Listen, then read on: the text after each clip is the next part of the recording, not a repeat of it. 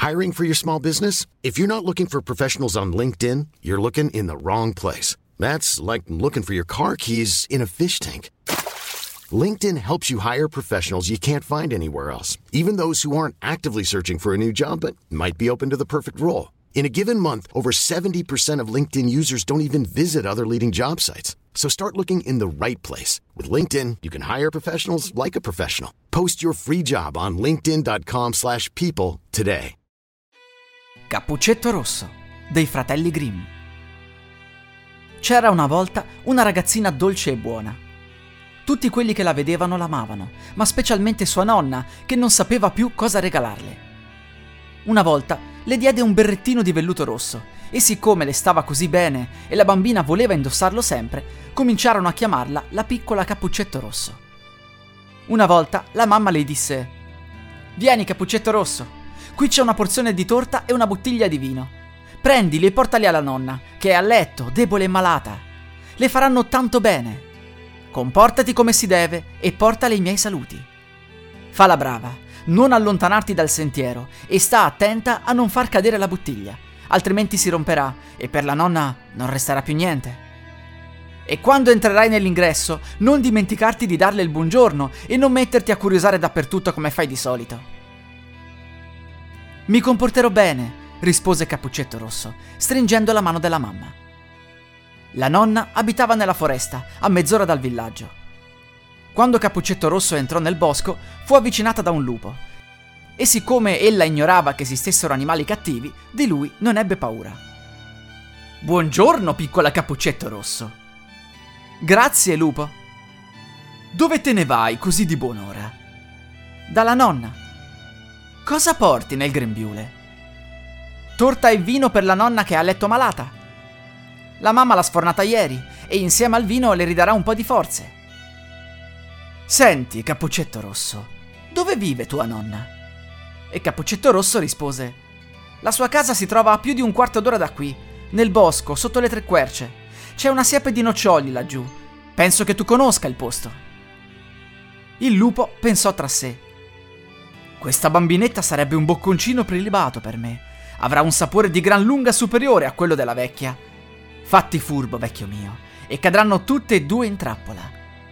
Allora si mise ad accompagnare Cappuccetto Rosso per un piccolo tratto di strada, dicendo: Ehi, Cappuccetto Rosso, guarda laggiù che bei fiori colorati.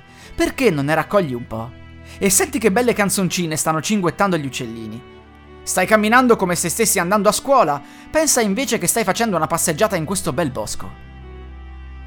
La piccola Cappuccetto Rosso aprì gli occhi e quando vide i raggi del sole giocare al rimpiattino con gli alberi e il bel prato tutto ricoperto di bellissimi fiori, pensò ma sì, penso che alla nonna farebbe piacere se le portassi un bel mazzolino di fiori. E poi è ancora presto. Tornerò a casa in orario. Così abbandonò il sentiero maestro che portava nella foresta per chinarsi a raccogliere i fiori. Ad ogni fiorellino che coglieva, pensava che di lì a poco ne avrebbe trovato uno ancora più bello. Così finì per addentrarsi sempre più nel fitto del bosco. Nel frattempo, l'astuto lupo corse dritto a casa della nonna e bussò alla porta. Chi va là? Sono io, la piccola Cappuccetto Rosso. Sono venuta a portarti un po' di torta e del buon vino. Apri la porta. Spingi il chiavistello, gridò la nonna. Io sono troppo debole per alzarmi. Il lupo spinse il chiavistello ed aprì la porta.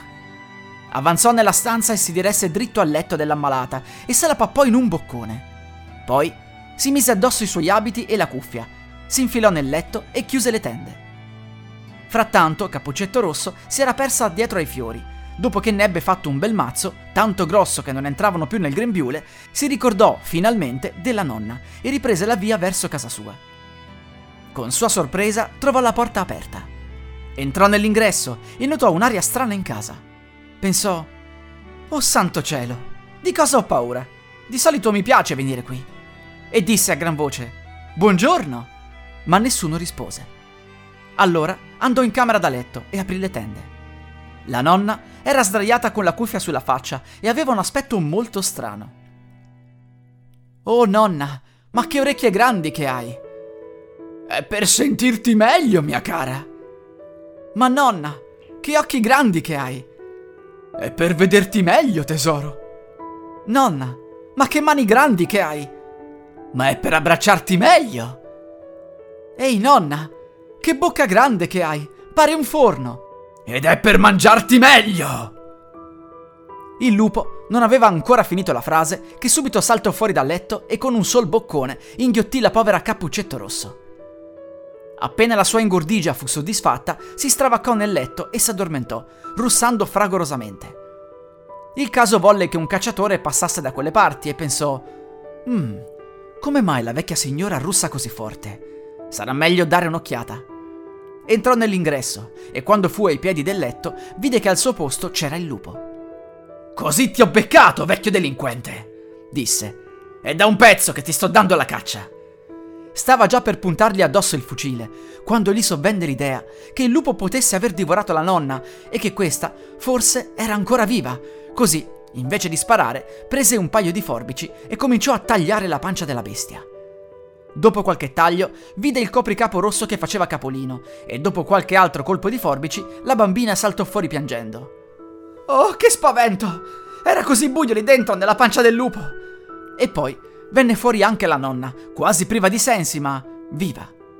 Poi Cappuccetto Rosso andò a raccogliere certe grosse pietre e riempirono la pancia del lupo con quelle. E così, quando la belva si svegliò e cercò di scappare via, le pietre erano così pesanti che in un attimo crollò a terra morto stecchito. Fu una gran festa per tutti e tre il cacciatore poté scuoiare il lupo e si portò via la pelliccia. La nonna mangiò la torta e bevve il vino che le aveva portato la nipotina.